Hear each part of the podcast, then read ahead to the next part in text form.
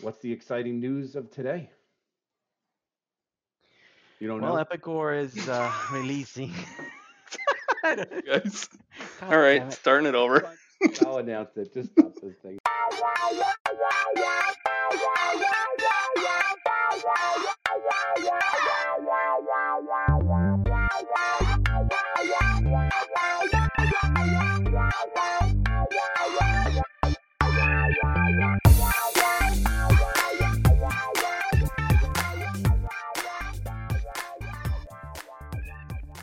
Jose and Josh, how are you guys today? Doing great. How are you, buddy? I'm good. You should be more excited. The new version of, of Kinetic is dropping today. What? Oh my god. What? What I version are we up to? 2020. 2022.2. Two. Dot Yeah. two. Nice. Or 11 2 dot. Yeah, good uh, luck. I've lost track. Uh-huh. Yeah, yeah, yeah. yeah don't, don't we don't talk about that version number. Oh, It's just the latest we and only go by the marketing version. got it, got it, got it. So what are we looking Got at it. in this one? So there's there's quite a few of uh, new features in there. We've been looking at it through the CR program. Um, Josh, you've been on it too. We have been also, and uh, we're pretty excited about some of the features they have in there. My favorite so far is the ability to copy subqueries on a BAQ. That's something that we've been asking for, God knows how long now. Um, and so we dear, finally dear get to your that. heart. It is. It is. After you I don't know how many recently just built it. Well, you, we weren't supposed to talk about that, but yeah, recently Well, I, I cat's out of the bag now because I may have built a function, an Epicor function, to do the same thing because I got sick and tired of having to recreate the Oh, same see, subquery. good things come to those who wait, Jose. Maybe I'll start building. Uh, what, what should I build next? Maybe we can uh, catch up here. You know? Maybe there's a coincidence. name. Every time Jose creates one of these tools for us, it ends up in Epicor. So something funny happening here. Maybe they have spies in here. You moonlighting? No, I think moonlighting. That's the. Moonlighting, yes. No, we should, I we're gonna start some rumors, Brian. Let's start. I start. have enough rumors. side jobs already. I don't have enough bandwidth for that. I don't know. He wrote some code for uh, fixing some PCID thing that's not in there yet. So apparently they're not stealing all of his code yet. Oh no, he didn't write the WIP in PCID because that's coming. I know that Uh, one's coming. That wasn't one of yours, Jose. Oh. No. No, that was one of mine. But I am excited about that. We use PCID pretty heavily, so Yes, we do. having the ability to use PCIDs through the manufacturing process, I think, would be a great uh, addition to our to our toolbox. Um, and now you can track transaction history on WIP. I know that's something that you've been looking forward to, Josh, for years. Um, so now you can look at where your WIP has been, where is it going. It's uh, it's a, it's a really Personal nice feature vendetta against WIP. That's right. Well, things are getting Right. fixed. You just gotta wait a little bit. That's right. It's all right. Another Now we can interesting. Uh. You know, collaborate in the mobile browser. I know we're all excited about that one. Mhm. Yeah. That's right. You're Cool. supposed to. Y- yes. Yeah, uh-huh, no, it'll be cool. Hey, you know, in Um, the end, it might be so, so. It might be one of those things that as it gets off the ground further, we discover what we're missing out of it. Because right now, I still don't really understand how how I would use that over something like Teams or Slack or any other collaboration platform. But as it, I think it matures, there might be a little bit more value. Yeah, I mean, I there. think the, the integration aspects of it are nice to be able to talk about an order and have that order referenced and link, linkable and live. Um, Yeah. But with things like Automation Studio, you can do that anywhere, right? So it's one of the things. It's just another product that you have to try and integrate into your into your life. But it definitely has its uses. Um, and I know Thomas on your side is probably excited about being able to finally authenticate those emails with the email server setting maintenance. Yep, no more That's relay been- docker. no more relays. That's right. Yeah, I think he's got a couple posts out there on describing how you how you wrangle that kitten. Yep. So those are a few of the highlights on 2022.2. So we're excited about that version coming out. A bunch of enhancements on Kinetic UI too. Um, they gave you uh, a little wizard on App Studio to create single page apps. That's really cool. For sure, Um, some quality of life enhancements this round. Yeah. a little bit more polish. Yeah. one you missed really uh, that I was looking forward to is inventory by revision. Something we talked about a while Oh, back. yeah. Yeah, pretty interesting. I mean, I've done a lot of cycle counting and helped a lot of back in my consulting days, helped a lot of people with cycle counting and revision control and inventory was a big thing. So uh, probably a lot of aerospace customers happy for that. Yeah, if I recall correctly, too, from controlled release, there's a whole mess of stuff related to process manufacturing and recipes that they've added in in this release too. Um, I we don't do any of that, but I think I think that has come up in topic that they were pushing on that a little bit more too. Yeah, I think that process manufacturing is something they're working on. I'm not sure if they put it in this release. I know there was talk about it, but I don't know if they they ended up putting it in this release. But that's definitely something that they have been looking into, for sure. Um, Well, you So- know, Brian, I think is waiting to Three's Company for a crowd, so I'm gonna jump off here and go back behind and do my my producing and let you guys talk to Brian for a little while. sounds good, Josh. Not this Brian. We have a much more exciting Brian lined up today. Oh yeah, Jose, who's our who's our all special Brian's guest? with eyes. Brian's with eyes are way better. Brian's with eyes are way better, and today we have Brian Conner from Epicor, who has graciously uh, agreed to speak to us about Kinetic, Kinetic UX, and all the designs and, and things that Epicor is working on. So the journey, how we got here. Um, I think we, you know, hopefully we're gonna get uh, to pick his brain a little bit and understand a little bit better their approach to this whole, whole entire thing. So let's jump over there, have a conversation with Brian, Brian, and then we'll come back and wrap it up. Brian Conner from Epicor, Director of Product Engineering for the UX platform, who's been at Epicor for just a little while, about 20 years, and he's agreed to have a conversation with us. And and and he's been heavily involved in the Kinetic project. He's uh, uh, pretty much been in charge of it for for quite a while. So it would be great to have a conversation. part with of it. Part of it. That's thank right. you. Sorry. Sorry. you. You don't you don't want to be blamed for everything. I understand. Well, well, right, yeah, that's the, that's the deal right now, right? So That's right. there's credit, and then we also have some bugs I have to fix. So The bugs are not yours. We understand. They're somebody else's. correct, all the good features are mine, all the bugs. Well, welcome to our Yeah. humble little show that we're trying to put together. Yeah, I'm, I'm happy to be here. Thanks for Yeah, inviting me. thank you. We know you. We know you're super busy, so thank you for making the time. Um, th- the first thing I wanted to kind of get out of the way is, you know, we just saw the announcement that you guys are moving the classic cutoff uh, past 2024, which was obviously something that had us all worried about. So, can you talk a little bit about what the plan looks like and, and how that came about and Uh, yeah, like I can. Uh, now we're going to announce uh, more specifics uh, with uh, next spring's uh, release. So we'll have like a little bit more detail. But the the rough cut of it that we're announcing now is basically that. Um, well, well, let me put it this way. So we we know everyone has to get over the hump on two things. They have to get over the hump on uh, migrations of customizations, which is a, a small for some people and massive for other people, depending on how deeply you've gone into the customization system. And then you also have to get over the hump on, uh, you know, retraining users, getting them used to working in a, you know, browser environment. We've changed the experience significantly uh, in many ways, and uh, and so there's those two kind of, uh, you know, parallel tracks, right? The end user experience track that has to be good enough, and the migrations. Uh, track that has to be uh, good enough, and, and both of those just need time.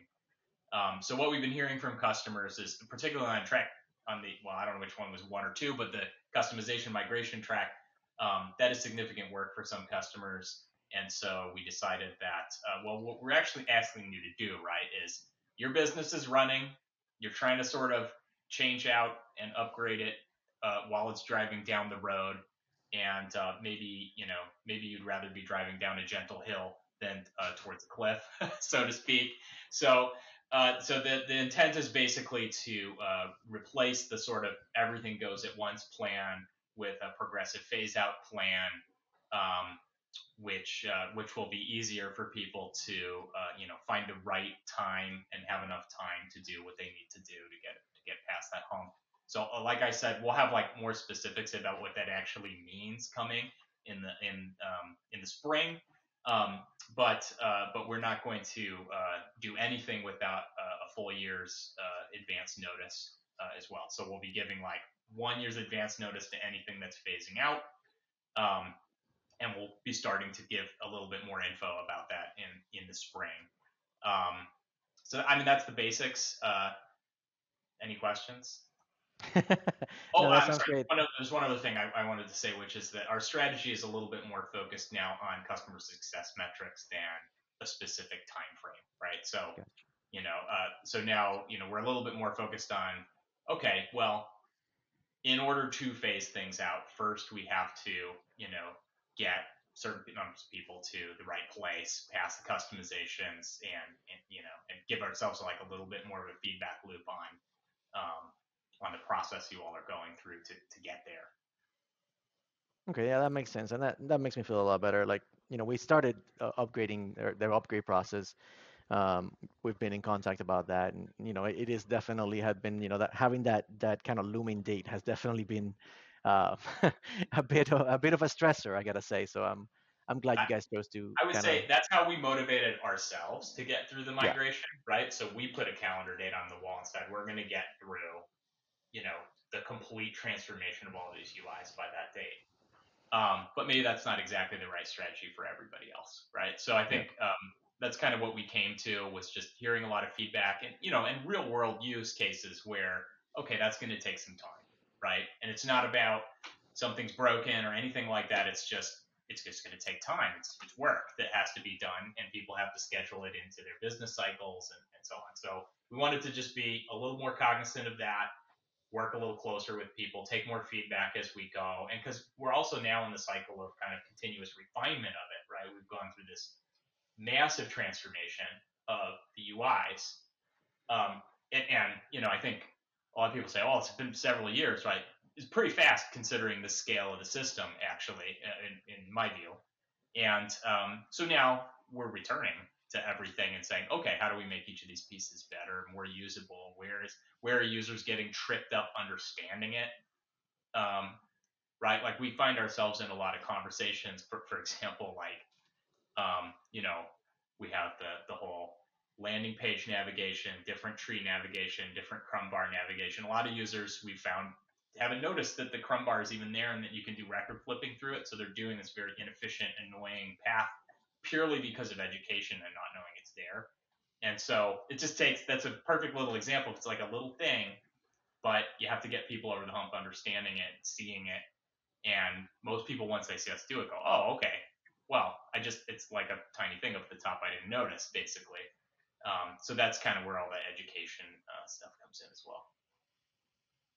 Yeah, that makes that makes perfect sense. I mean, you, you know, you talked about the scope of the scope of the the change, right? You guys are basically redoing the entire user-facing side of of the ERP, um, and and all the uh, rest of the the surrounding, you know, uh, software too.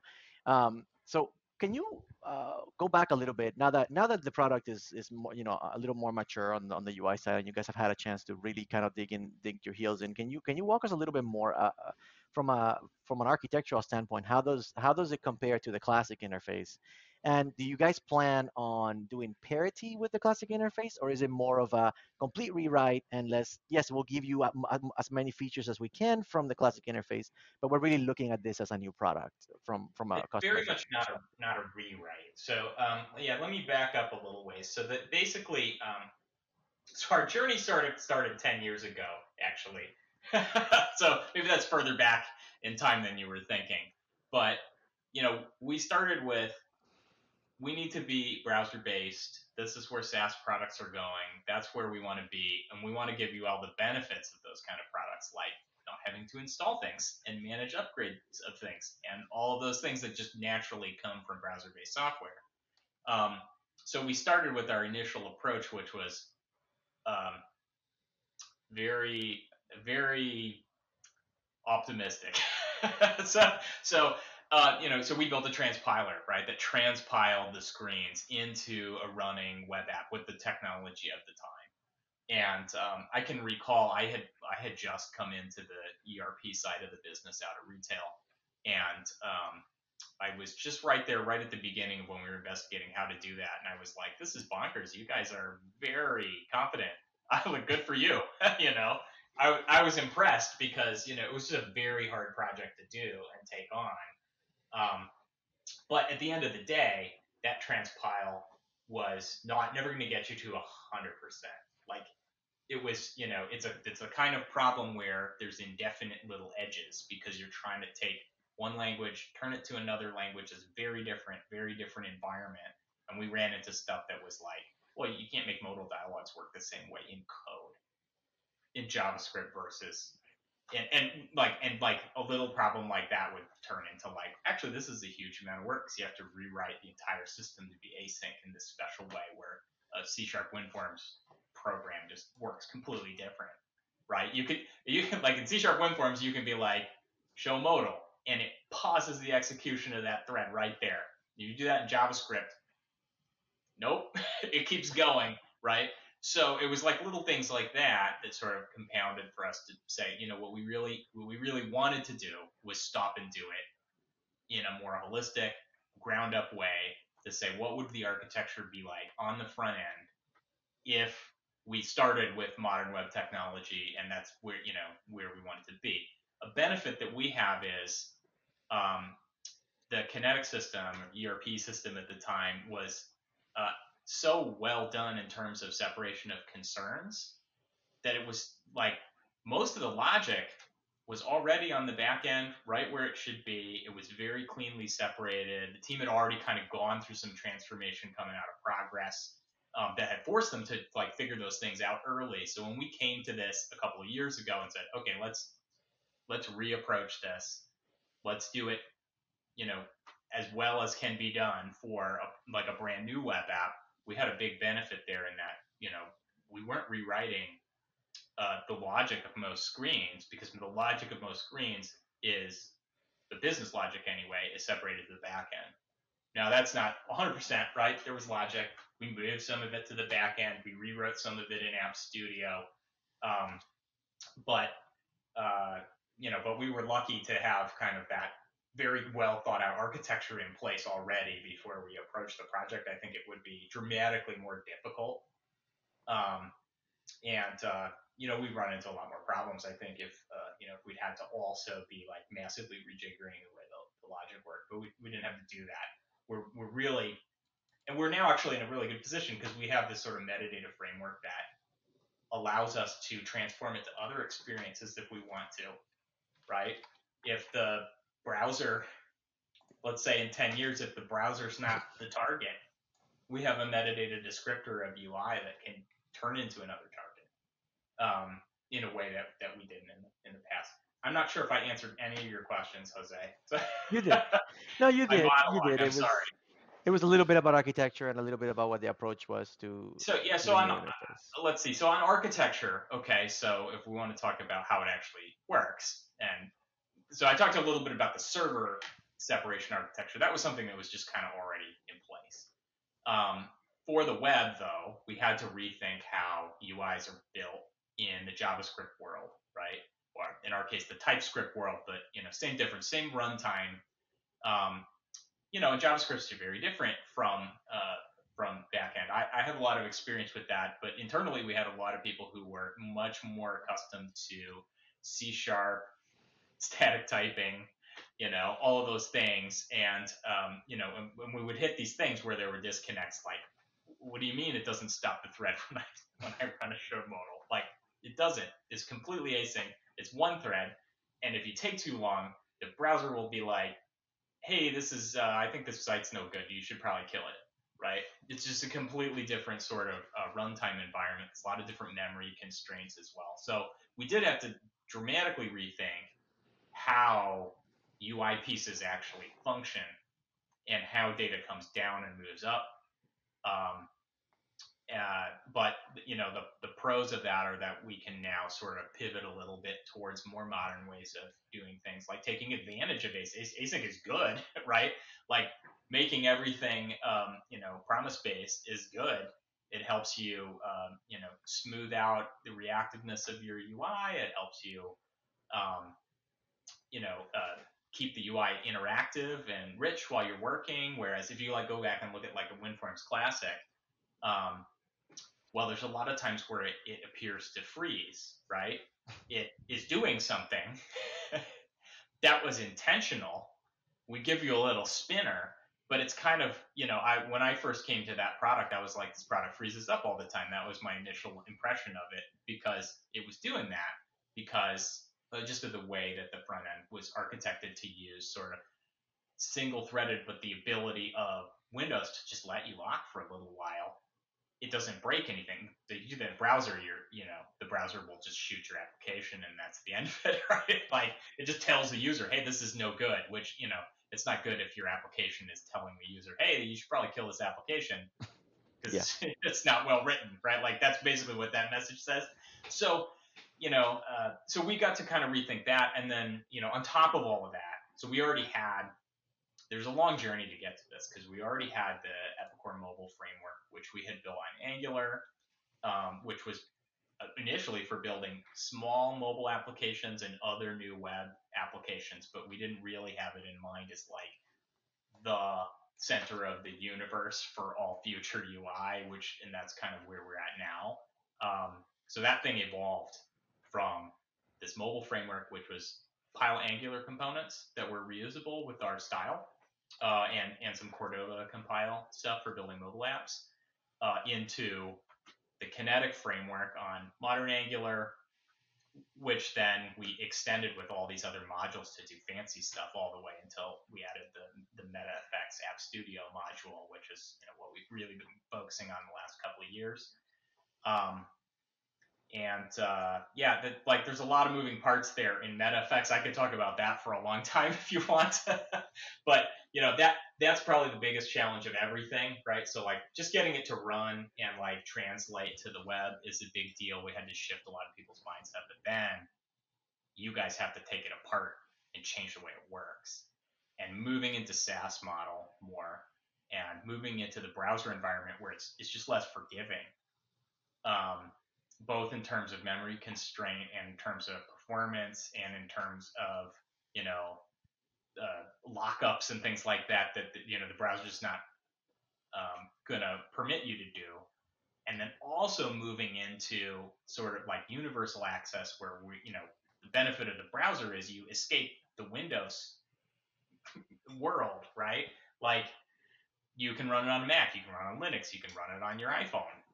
Um, but that comes with all these other constraints as well for performance and and so on so um, so having that, that was, I mean, so that was a huge challenge for us, but we already kind of solved a lot of those problems building the basic apps that were hand coded, right? Like data discovery, for example. This is where I kind of came into it.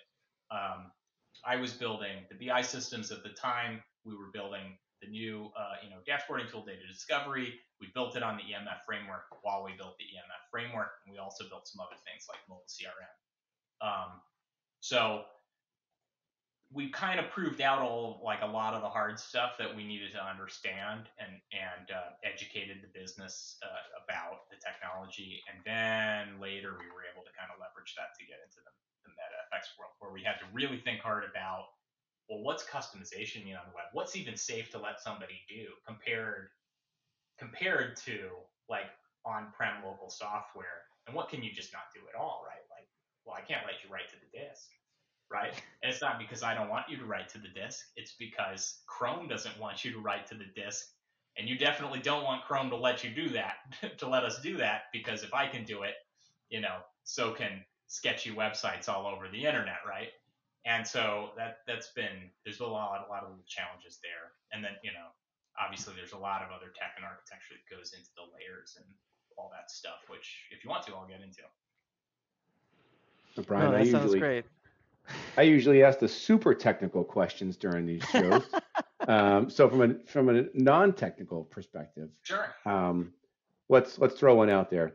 Um, some benefits of using the web browser versus a smart client. Do you have any new benefits coming out that we haven't seen yet? Uh, yeah. So well, so long term, I think you're going to see, and we're already starting to pivot to this. Um, you know, significant performance improvements in the browser over the, the WinForms, and the reason for that is not purely the browser. The reason for that is that the browser kind of forces us to build things differently and think a lot harder about the data flow. Like, for example, um, you know, something we didn't do in the old UI that we do do in the new UI is progressive loading right? Where we're, you know, projecting you part of the data into the UI, but we're not actually loading it all down for you. And and so we're only kind of at the beginning of being able to take advantage of those things because first we did transform everything. And we did some new things like landing pages that didn't exist before using that technology. Um, but now we're going back to like tune that into a, a much faster and finer experience. And, and there's other areas of the software that might get that capability to, to remove like places where you really actually needed all the data down, and then we did some processing at the front end. Um, so there's there will be ultimately performance benefits. Other things, obviously, you don't have to install it. Um, here is the URL. You are set up. Like that is a massive benefit and why most of these pieces of software started moving this way in the first place. Um, uh, the responsive uh, device access is also a big deal. So uh, you'll see us over time do more responsive tuning to the UI so that more parts of the UI are uh, flexible and usable on like tablet devices and other things like that, and just you know escaping the Windows trajectory. So like something we've talked about a lot internally, for example, is you know there's many sites where having a real real computer um, is not necessarily the most secure thing, uh, right? So like, well, I install stuff on your Windows PC and I can do all sorts of malarkey, right? like my software can do all sorts of stuff, but the browser is heavily sandboxed and secure, right? So like we, it's very hard to get out of that sandbox. If you do, Google awards you a big bug bounty, right? So um, so there are big security benefits to, to moving that way because you can also then so first of all our software is sandboxed away from your local environments. Um, the only punch we have to that is the edge agent that's there to give us a couple of special things. But now we have this like very limited surface area where we can do lots of security testing and care to make sure that we're not exposing something. And um, versus well the whole software is the is the surface area of of a regular Windows app. Um, and then, you know, I kind of lost my thread there, but like uh, you, know, you could go down to the um, to another level, and you could say, well, at my site, you know, we're just going to run, you know, Chromebooks. You, you can't install anything. There's no install. All you can do is access the browser thing. It's there's no there's no place for us to go, or for somebody who's injected something to go uh, to do anything on your local network. And like those are the kind of things that you know the browser brings. It's the you know I really think it's it's funny. But a lot of people think of like it's just this environment where I don't have to install it. I always think about the sandboxing, which is like very robust because it had to be in the face of you know the internet, right? Uh, it has to be extremely good. It's got like you know the best security researchers in the world work on that stuff and continually and you know and still still there's uh, problems right? But they patch them fast and uh, you know it's just a much more secure environment for the future. Yeah that makes uh, that makes perfect sense. I mean the the browser is where everybody else has gone to. Uh, that's you know you have to you have to keep up with everybody else or or you're left behind and so i think it was long overdue so i'm, I'm glad you guys yeah, there's a little bit of i mean there's a little bit of that too it's sort of it's sort of now baseline expectation for right. certainly anything that you get SaaS, right? Actually, we had this for a long time. You know, uh, I've seen this conversation play out a lot of times. Uh, in the, with customers, with prospects, and even internally, where people are like, "So the web one is the SaaS version, and the old one." Like, no, actually, no. There's there's hosted software. You can still install something and talk to it, but it's just not. That's not what people that's not where your mind goes, right? right. You just assume that it's going to be web based um, just because it is, you know, as a service. Because as a service is supposed to help you also kind of take away all those installation uh, headaches and so on. But you still have a client to install, they're not quite gone, right? A lot of it's gone, but not everything. The uh, being device agnostic and and not having to install anything and sandbox in the browser sounds great. I mean, my you know my former life was IT director for quite a long time, and with Epicor. Um, and so, you know, upgrades and dealing with all that patch management, all that stuff. It's it's nice, to just browser based, using anything. We've been testing it on iPhones, works out. So it's a yeah, great path forward. So much hassle of maintaining stuff as an IT organization that starts to dissipate when you get there.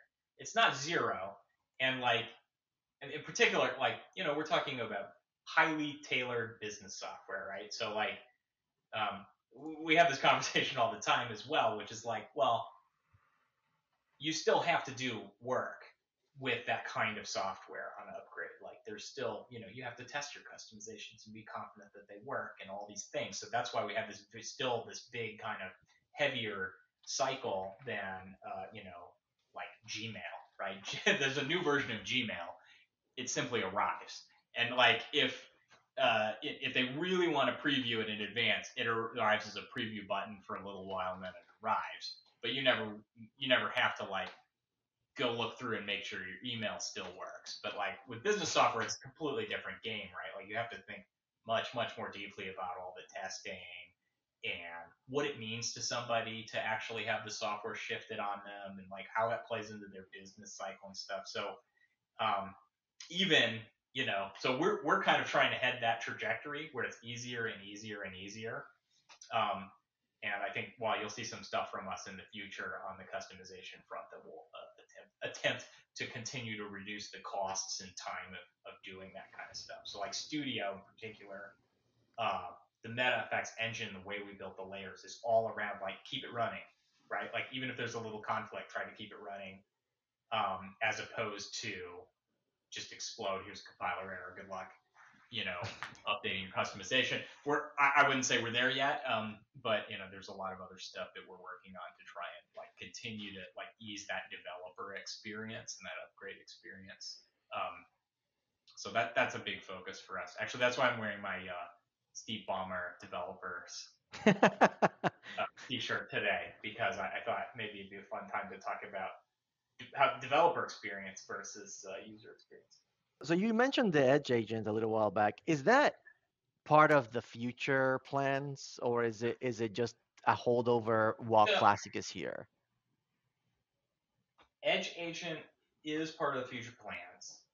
Um, however, it's always going to be kind of as limited as we as we can make it because for that security reason, right? So we don't actually we don't want you to have to have it to run most of the software. There are a couple of features that are just not possible without a local network punch, but these are mostly things that are cared about by you know historic customers. So the two thing there's only two things it does today, right? It enables us to get to your printers to directly print so that you don't have to click print if you don't have it. But but we also of course have like other service side set up for on-prem that can do that without the edge agent. Um, uh, and and then the second thing that it does is it gets it gets us the ability to do the client attachment features where we're not actually uploading them anywhere. We're pinning them to some place that's on your internal network or your local system. So people use like a that this is a big deal for companies that have you know very large attachments. Like like think you know hundreds thousands of very large cad files that they don't actually want to ship around over the network. You know it can be very expensive at the kind of scale that those things can reach. Um, or just take a lot of time to move them around. Uh, and so a lot of business businesses that do that have you know it's it's local network attached uh, storage as opposed to uh, something that is actually pushed to the cloud. And then so we have that option, or we, we you know we we had that option for many years where it's attached, but actually we're just pinning a pointer to where it is on your network. Right. But of course, if the browser could do that, you would be extremely unhappy at what websites did to your local network, right? Same thing if it could print, you know, pop-up ads would have found their way over to your printer as well, and you know, and we'd all be very upset about that. So, so the edge agent is there to provide those specific types of things. There, there are other types of things that are relevant where you have to get into the edge uh, to do something that's that's local, but uh, but it's not going to be the prime focus, right? The prime focus is get stuff up into the cloud where it's easy for all the cloud services to work with. Um, uh, but but even so, there's always this local network, and there's always something yeah. there that you need. So uh, so I, I think the edge agent's uh, here to stay. In fact, uh, you know, we we will probably extend it with a few other features over time. But right now, it's only there to kind of provide the things that were impossible to keep from Classic any other way. That makes sense. Um, did uh, so one of the things that we are constantly getting hammered on when when we have introduced kinetic to some of our users through some testing and things like that is uh, you know the the we have you probably heard this on the forum and stuff like that but we we run like six or eight different instances of epicor at all times for development for this for that or the other and we have different styles so that to make it easier to figure out where you are right? And in the classic version you can you can style your your client however you want uh, which is a lot of flexibility. Obviously, that isn't as easy to do in in the kinetic version. Are there plans to allow us to do, you know, styling, theming type of things So, on so the we have client side. resisted that, but let me tell you a little bit about why. So, Okay. um, so you just listed the one reason that everyone says that they want it, which is I need to loudly distinguish my environments. Right? Yeah. Is there a second reason?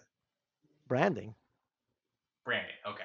So internal branding though, right? Like so internal branding, yeah. kind of back office software and, and so on. So, um, so the reason that we haven't done it is that we are providing a usability, like WCAG tested, uh, you know, uh, new experience where like it's accessibility tested, it's contrast tested. There's a lot that goes into that.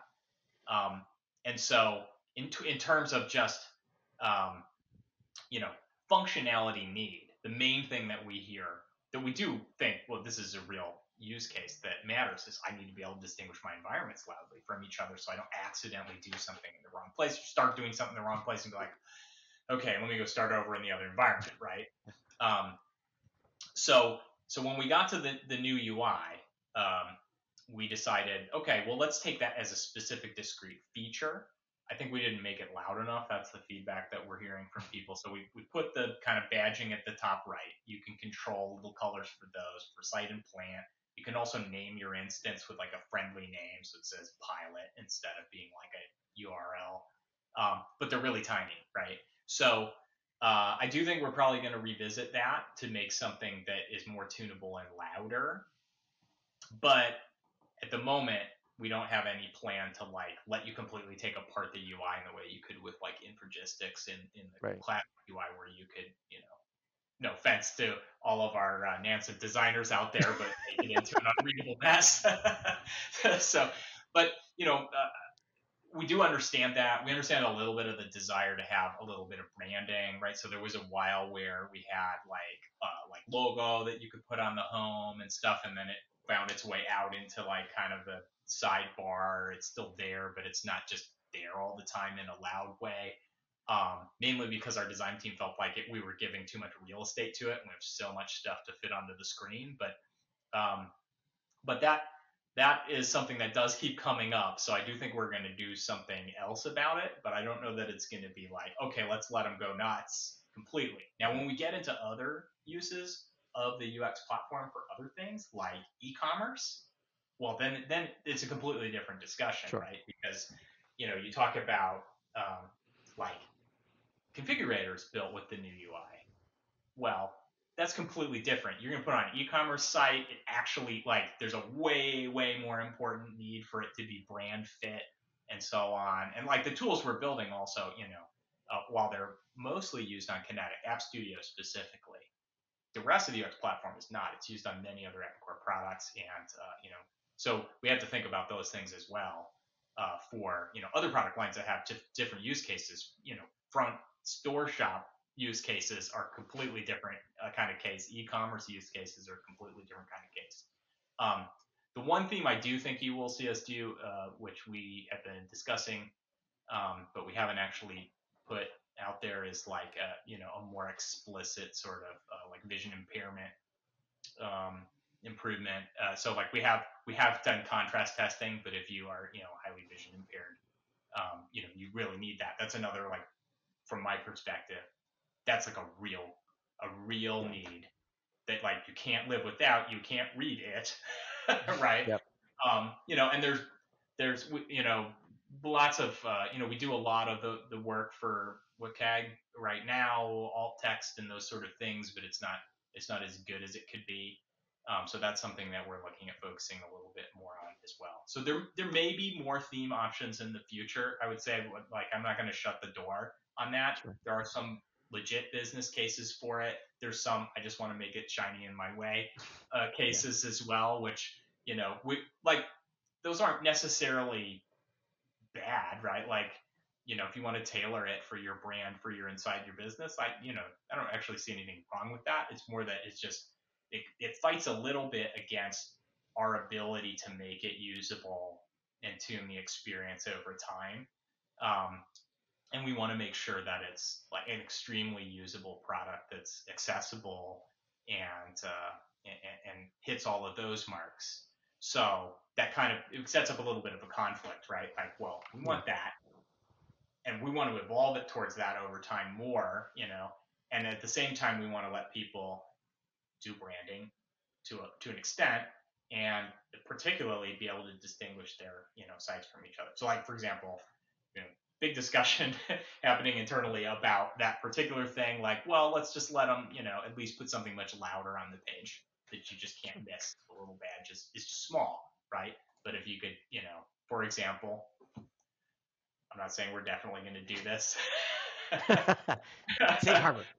This is very healthy, very healthy debate always. But you know, if you could tune the left bar's color or the background page color a little bit in a way that wouldn't conflict with the, with the contrast required to meet those standards, then you know there's other options be, beyond just you know there's a middle ground beyond where we are now, which is we let you control color on this teeny tiny badge, or we let you you know change the fonts on stuff.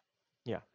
Which you know we would say, well, that's not strictly necessary. If you want to use you know Comic Sans, you know you can do that on your own website. but but but you know we've chosen a font for readability and localization needs and, and things like that. Yeah, it makes sense. You want to have a balance there. You don't, you know, you don't want to make it like you said. I've. It's funny, you know, our users sometimes struggle with basic usability, but then you remote into their machine and they've managed to turn it into a rain, you know, uh, into a rainforest. And I'm like, how? Yeah. You can't hot enter a sales order, but Yeah, but you you have a fully working rainforest inside your Epicor ERP. Um, it's just We- I don't understand. You know, some people just they need to express themselves, and I understand that need. During our So- initial training, no during our criticism for that. If you like the hot dog stand, make it. You know, make make your cube the hot dog stand. It's great. Brian, as we're rolling this out to our users, we five or six hundred users, right? And we're going office by office and rolling this out. And during the training sessions, we tell them, hey, there's you know, there's a settings button on that homepage there, and there's not much in there for you. Just stay out of there. What they all find is the is the theming button, right? And so there's there's some terrible themes in there, right? This like that old neon black and yellow green thing that's terrible and really hard on your eyes. Somebody needed it at some point. But we tell them, unless you need to change any of that stuff, don't go in there and start playing around because we find out you had enough time to play with that and not do your Epicor homework assignments. We're not going to come back and fix it for you. So It's I come yeah, back and so it's it's put black on black text doing retheming yeah yeah kind of thing. oh yeah oh yeah it's awesome. Dark, Pink- dark dark theme for the system is one that keeps coming up internally as well, which we might do eventually. But like a formal, you know, formal. Yeah, yeah, like a dark like a dark theme. That would be nice for kind yeah of thing where like you end up with black on black text here and there, yeah. and then and then it's Uh, like a, it's a critical bug. I can't read it, right? Right. Every place you make that mistake throughout the entire system. We do actually also have a lot of automation coming in to try and help us, you know, catch those sort of things. Um, you know, because it is challenging to do that to do that stuff well and never make that kind of contrast mistake anywhere. Right. Especially as you get into, you know, inverted schemes like that. Like App Studio is a little bit of a challenge because it's got dark mode panels. You know, Right. and where we've had style issues with it, which I'm sure you all have seen over time, where there's something that's hard to just too hard to read. Yeah, I think I think even just outside of the colors and things like that, one of the things that I that I really wish, uh, and I've heard this from a couple of users, is had the the ability to to change the the density on the screen, um, is more than the theme, So- right? Just compact view versus Yeah, that that that yeah. So that is something. Um, this is an interesting uh, item to talk about because uh, enterprise user experience versus com- you know consumer application user experience, right? So uh, and maybe not even enterprise user experience, but like professional work surface user experience. If you look at something like Photoshop, right? It's ultra dense. If you look at something AutoCAD, it's ultra dense right? There's a zillion things in there. They've, you know, and, but they've evolved. But, but they're great user interfaces, right? Like these are best in class user interfaces for the kind of thing they do, right? Where, you know, it has to be dense because designing things in AutoCAD is a dense process, right? Like they're, you know, and, uh, you know, so they have things like, you know, type define command because there's just too many commands to put on nice, friendly, condensed menus and things like that. And so, um, uh, we are definitely going to be reactive to the commentary uh, that uh, as we've gone to the new UI, we've gone like maybe a little bit too close to the consumer level density and a little too far away from the enterprise level density that you require to fit just more information on screen together. What we would have said, you know, earlier is that well, we we actually kind of just pivoted everything, where before it was sort of, um, you know, labels were here, controls were here, everything's sort of like horizontal. We made things a little taller and more vertical, and then we have to put more stuff side by side to take advantage of the space in the same way. But there's also like, well, the grid is actually a little bit more margins on it, right? Uh, per per row. The controls actually do have a little bit more margins and spacing on them per row. Um, feels nice, but when you really are just trying to get a lot of uh, dense stuff on the screen, like for like a, a, really good example is like ultra dense configurators, right? So uh, you know the the wall of text boxes. um, but those are not necessarily you know bad user experiences even though to a you know designer might have a little shock and awe when they see one of these things that's just like a matrix of drop downs but the, the users who use those form muscle memory of exactly where everything is and you just watch them at home depot like blah, blah, right and they just they nail everything because it's right there and they didn't have to navigate away to get anything so um, so, you know, all that said, so that's my perspective, and it's been a healthy debate internally as well. Um, uh, but I, you know, we definitely are going to be um, doing some de- density changes. That stuff's coming in 2023.1.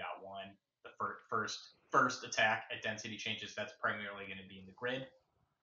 Um, and we are discussing maybe some other broader density changes in terms of like like what what Jose just suggested, which is you know like the Gmail like option, which is like, yeah. well, make it comfortable or make it ultra dense based on your preferences.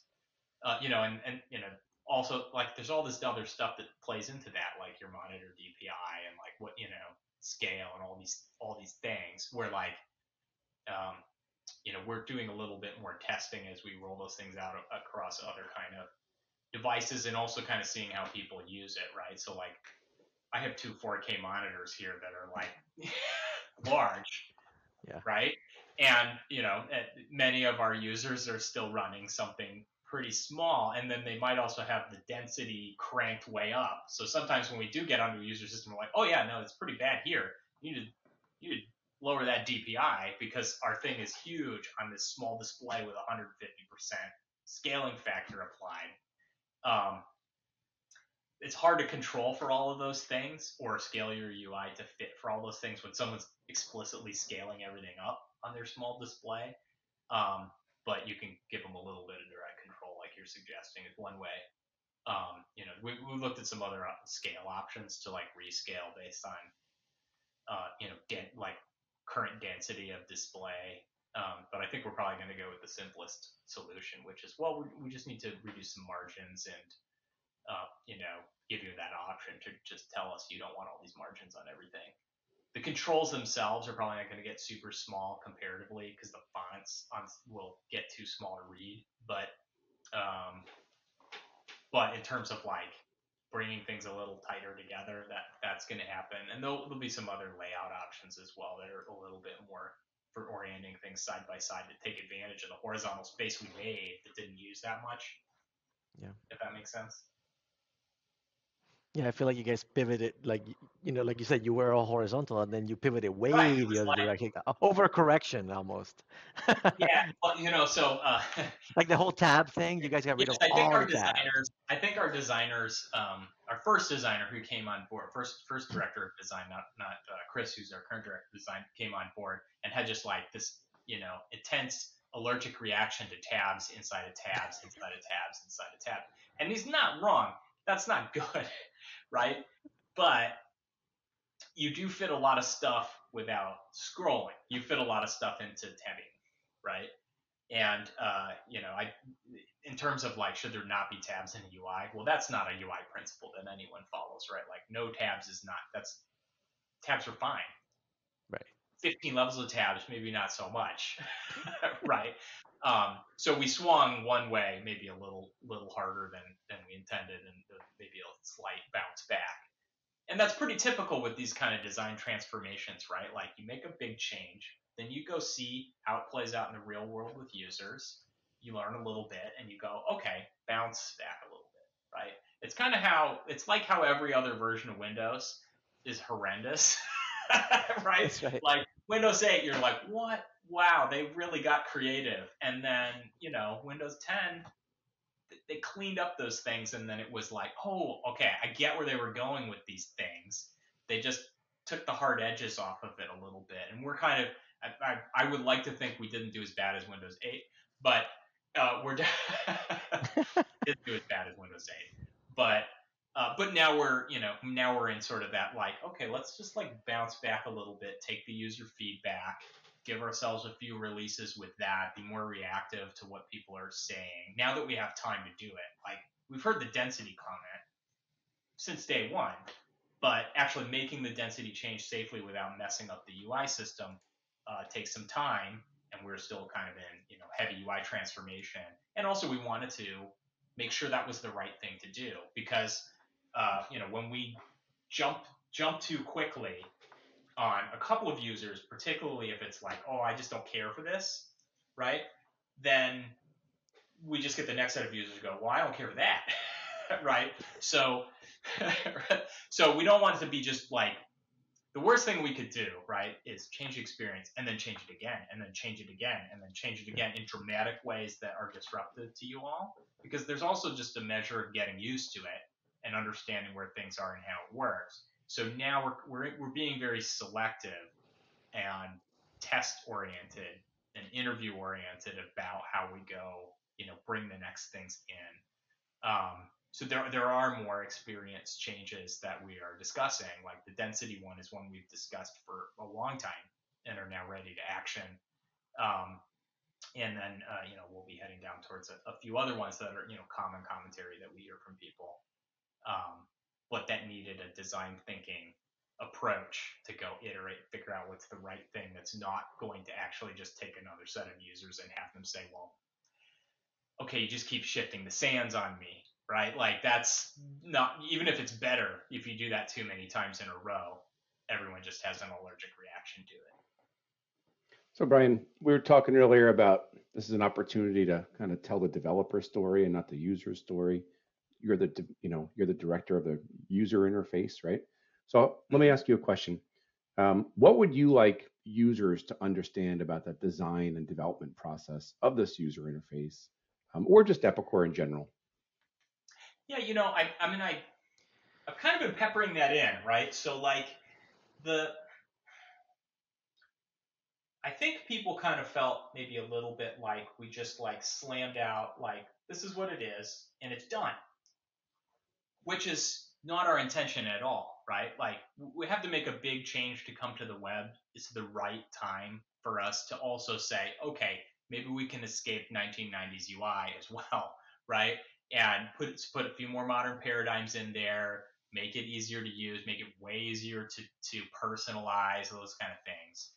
Um, but it's not, you know, it's not the end of the road, right? Like it's software. Software evolves continuously you know, when you know to say like there's a magical done point where the experience is just locked is you know not not our intention at all, right? So like our intention was to get it out there, long time for previewing, long time to run both systems, take a lot of feedback, do this kind of bounce, you know, this like little bounce back and polishing cycle um, to get it to the point of experience stability. Like I'm not talking about bugs there. Obviously, we have that to contend with as well with a big transformation, but um, you know, experience stability in that we feel like we've hit the right level for most users. They're understanding it. They're able to get their jobs done in an efficient way, and then then we're into more of like minor annoyance polishing as opposed to like major shifts. So we like we read the feedback we, you know, um, we uh, we do you know cabs. We we do even many times we do sprint demos with select sets of customers and things like that to kind of take continuous feedback to to try and understand if we're heading in the right direction. I do think that like some of the way that it's come out has felt to uh, users like oh this is it. Well not really right? Like so uh, like if i go back a year right we've gotten many things that come through like support for example, where you know we've got like cases coming in like bug, this feature is not there. Well, we know we're still building it, right? and you know, so like one thing that was actually kind of difficult for for my team, uh, since we're in charge of like the platform aspects, the things that will show up on every screen, right? Like like open with menus when you right click on things or predictive search. Um, well, we didn't do predictive search right away. We didn't even do open with right away. We didn't do multi-window publish and subscribe right away. And we didn't intend to because we can't do it all in a six month release window. So we were phasing out the things that we needed, but we didn't do as good of a job, I think, as communicating that actually, you know, there's another release coming with more of that stuff and more of that. We're not just cutting things out. The intention is to get to functional parity. So, like, I know you guys had a question, uh, Frank, about parity, which is yeah. you know the uh, you know we're not we owe you all business functionality parity. You need to be able to do business and accomplish all the same things. We're not trying to accomplish them all in the exact same way, right? There might be different ways that you do it. We, you know, we've changed some ways about like search personalization works a little bit differently, but we owe you the ability to accomplish all the stuff you could accomplish before. So, you know, we there's never any intention to be like, well, that feature is never coming, right? But that was very much the impression with a lot of users, and uh, you know, so we we've I think that's been a communications um, improvement that we're trying to make is like, no, actually, like it's all you have to have it all elsewise you know i don't see you upgrading off of the old thing if there's like a critical functionality you can't do your business without well I guess we we have to do that, right? But um, but you know, so we were we were projecting very loudly, like we're waving out these screens and then these screens and then these screens. But underlying all those, there's common functionality. We were also waving out packs of common functionality. So the screens that were already out were getting enhanced with more functionality. It's not like we write predictive search into sales order entry. We write predictive search. It appears everywhere when it's ready. And so, uh, you know, there was like some misconceptions about that. Um, but I think the biggest, the biggest uh, thing that I want to say is like we're very reactive, uh, you know, to feedback. Uh, we read it all. Um, we're here and open to hear that feedback. And I, you know, the the thing that you know bums me out the most is when somebody says like, "Well, I feel like it's a black hole, right? It doesn't get through, doesn't punch through."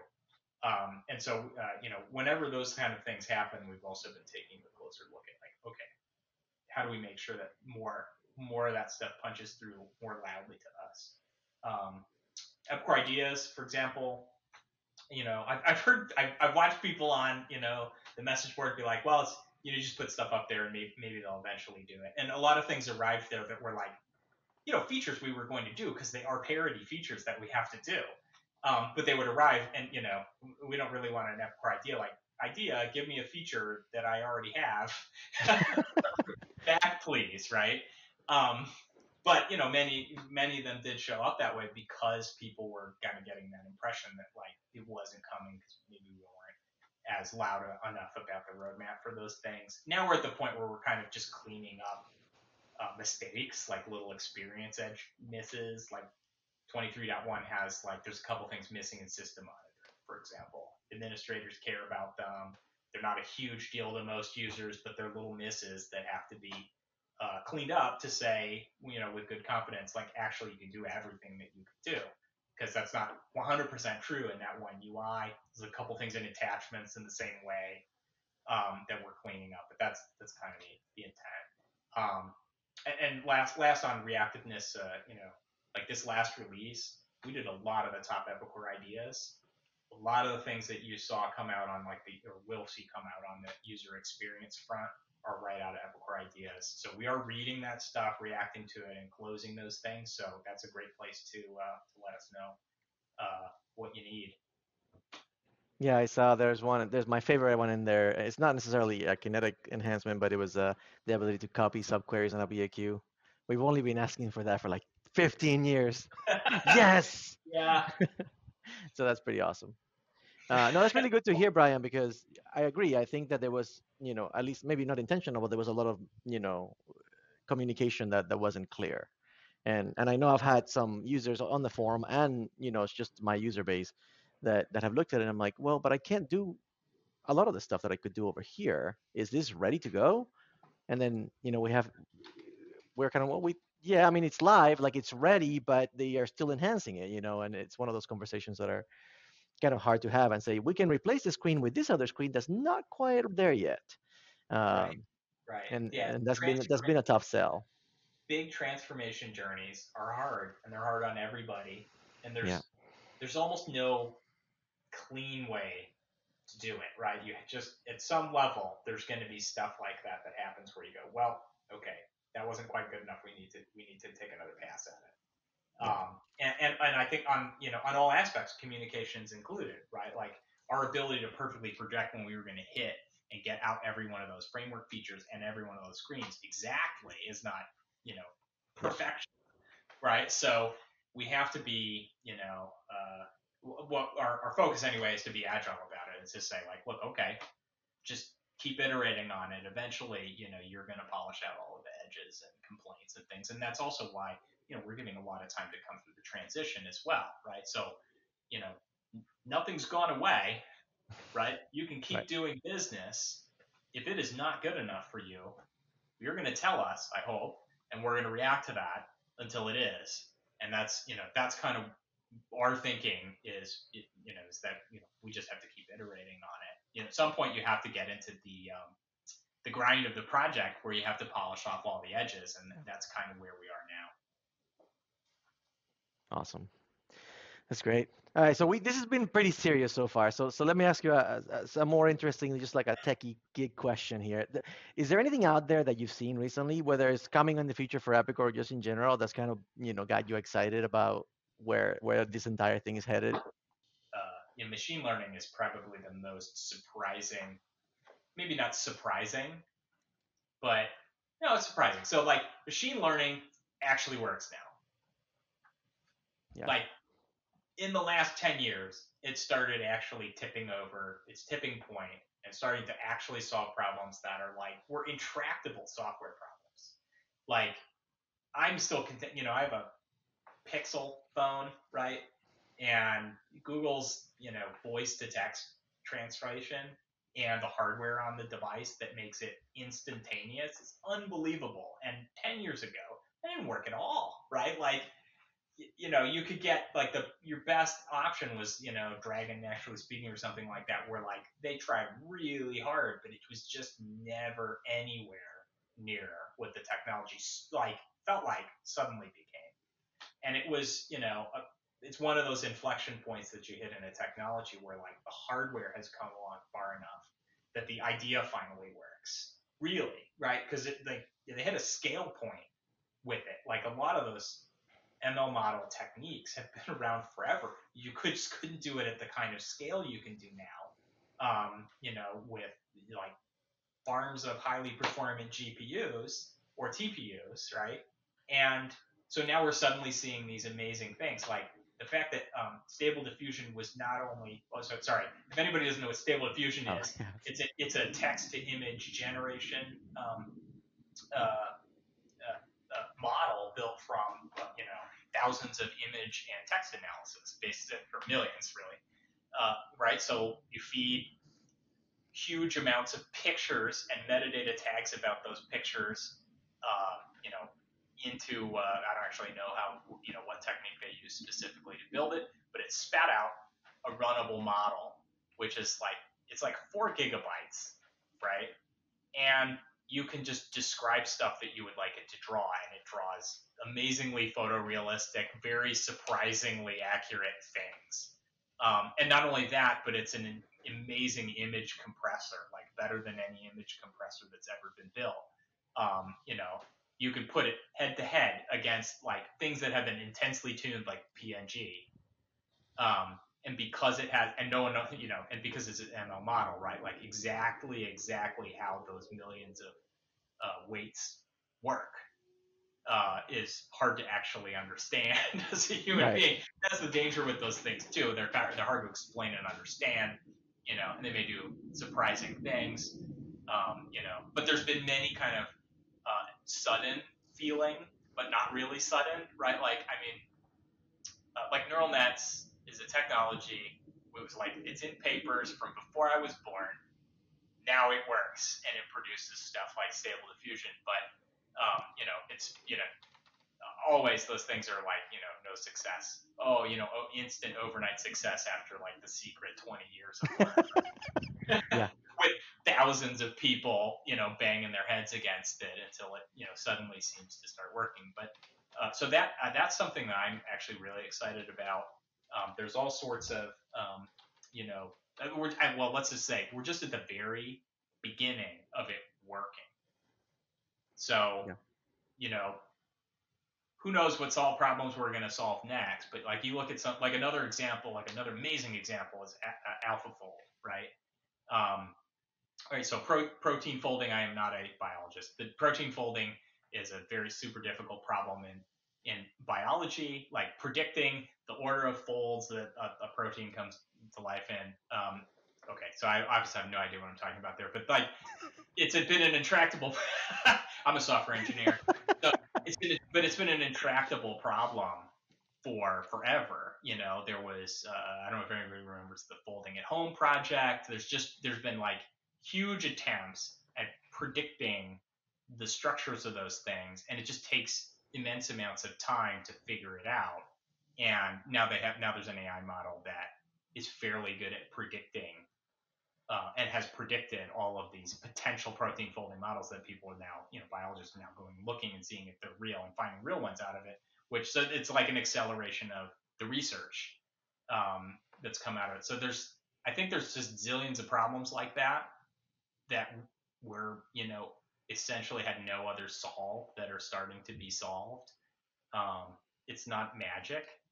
It's not, you know, you can't just. I mean, I, that you get into a funny state where people just sort of they want to like sprinkle that over everything and be like, well, just AI enable blah blah. That's that ain't how it works, right? And it takes a tremendous amount of technical expertise. It takes a tremendous amount of data, time, cost, and and heaps of GPUs and TPUs to actually do those sort of things. But we're starting to see those problems get solved. And I think there's a huge amount of potential um, to apply that to the types of things that we do um, as well, right? Like, I mean, just think about how many like sort of API integrations that we do and things like that. They just have these huge services that are being talked to all the time, and we run into errors, difficulty translating stuff from one to another. There's all sorts of problems like that that you might, you know, start to solve with those sort of tools, but well, you know, time will tell. Awesome. So I, that's that's the thing that I think that's really blown me away in the last ten years. Really, like Yeah, so what I'm Yeah. hearing is that soon I'm going to be able to ask App Studio what I want and it's going to write the customization for me, right? That's Well, that's what we're talking about. I've seen Copilot. You've seen Copilot, right? I have seen Copilot. Oh, I love it. Yeah. It's great. So you know those those kind of concepts are no longer the realm of science fiction. yeah. right? That was a ludicrous suggestion 10 years ago that I would describe what, what, what Copilot does, right? It's a scrape of like most things on GitHub, most code on GitHub. And now, you know, they have a model where you can describe in a comment kind of what you want your little code snippet to do, and it attempts to spit you out code that does it. And it kind of works. like, It like- works really well. Yeah. it kind of works. Like, well, you know, it ain't perfect, but it's it spits out functional uh, code for lots and lots of things. Sometimes it spits out people's copyrighted code, which wasn't so great for them. But famously, you can get it to spit out parts of the Doom source code Nice. uh, uh, with the, with just the right prompts, including like the salty comments left by uh, John Romero or whoever. Um, so,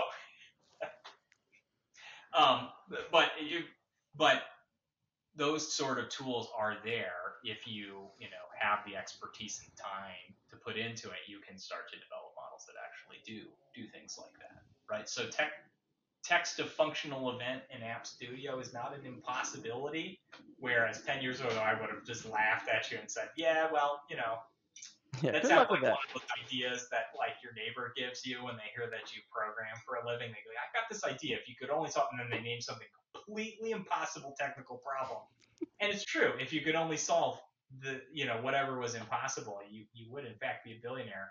But it's impossible. like, but you know, it's sort of things are coming into the realm of reality now um, that just, you know, there was no, there's no other way known to solve something like text voice transcription in a deep way.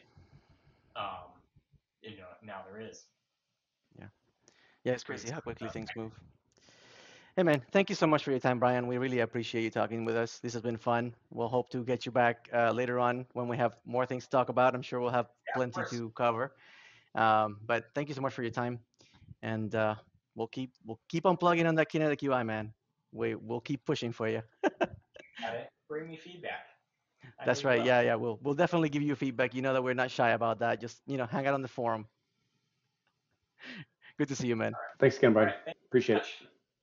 you know a lot of people may not may not necessarily be familiar with brian directly. You know he's usually at insights and that's where we've gotten to know him uh, quite a bit and we've talked to him quite a bit. But you know brian's really been integral in in this entire kinetic process. You know he's he's kind of taken ownership of that entire platform.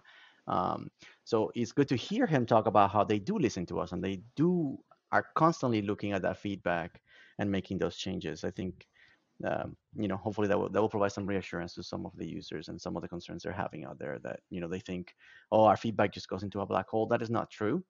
Um, it goes directly to them. They look at it all the time, um, and I think that that's that's really important. Yeah, I think sometimes on the forum, people might feel like we just drink the Epicor Kool Aid a little bit too much, but it's really we're a little bit closer to the sausage making. We know the things they're talking about, and that they are listening and they understand their shortcomings, which was nice to hear Brian express that. You know, we understand maybe we weren't the best at communicating the roadmap or making it as transparent as it could have been. They they know that they are listening. Definitely, some of the stuff that came out in this release were things in ideas that are new to the product, not just Yeah. you know parody type things like he had said that they know they know that open with didn't work kind of stuff. Yeah, I mean, the, you know, the just just you know, like I was talking about earlier, my favorite feature, the the, the ability to copy subqueries, that was an Epicor Ideas that was put into Epicor Ideas, and it got done, right? Mhm. And so they are listening to the feedback. Um, so it's good to know that you know, even at the level he's at, you know, they're directly involved in these decisions. They're listening, and they're they're improving the product. And you know, they have a, their own development cycles. It takes time, right? You know, we write software for our smaller you know footprint and we can turn around and do something in a week. But they're having to you know support hundreds thousands of users uh, across multiple enterprises and across multiple systems. It takes a it takes time. It takes time to write the code and it takes time to get those ideas. And what you know what josh may like is not what i may like. And so they have to kind of get all that feedback and try and figure out a balance. You know like he was talking about the the styling and the changing of the theme you know. Some of us want to make it pink and purple and rainbow cookies but it doesn't really work for everybody. So you have to be balanced on that. So I think it was a really good interview, and, and I'm really glad that, that we were able to get him and, and talk to him about it. So hopefully that'll provide some some reassurance for everybody out there that Epicor does care about us. Yeah, we've heard from other product owners like Shoei, Tim Yeah. Shoemaker. Mhm. Sorry.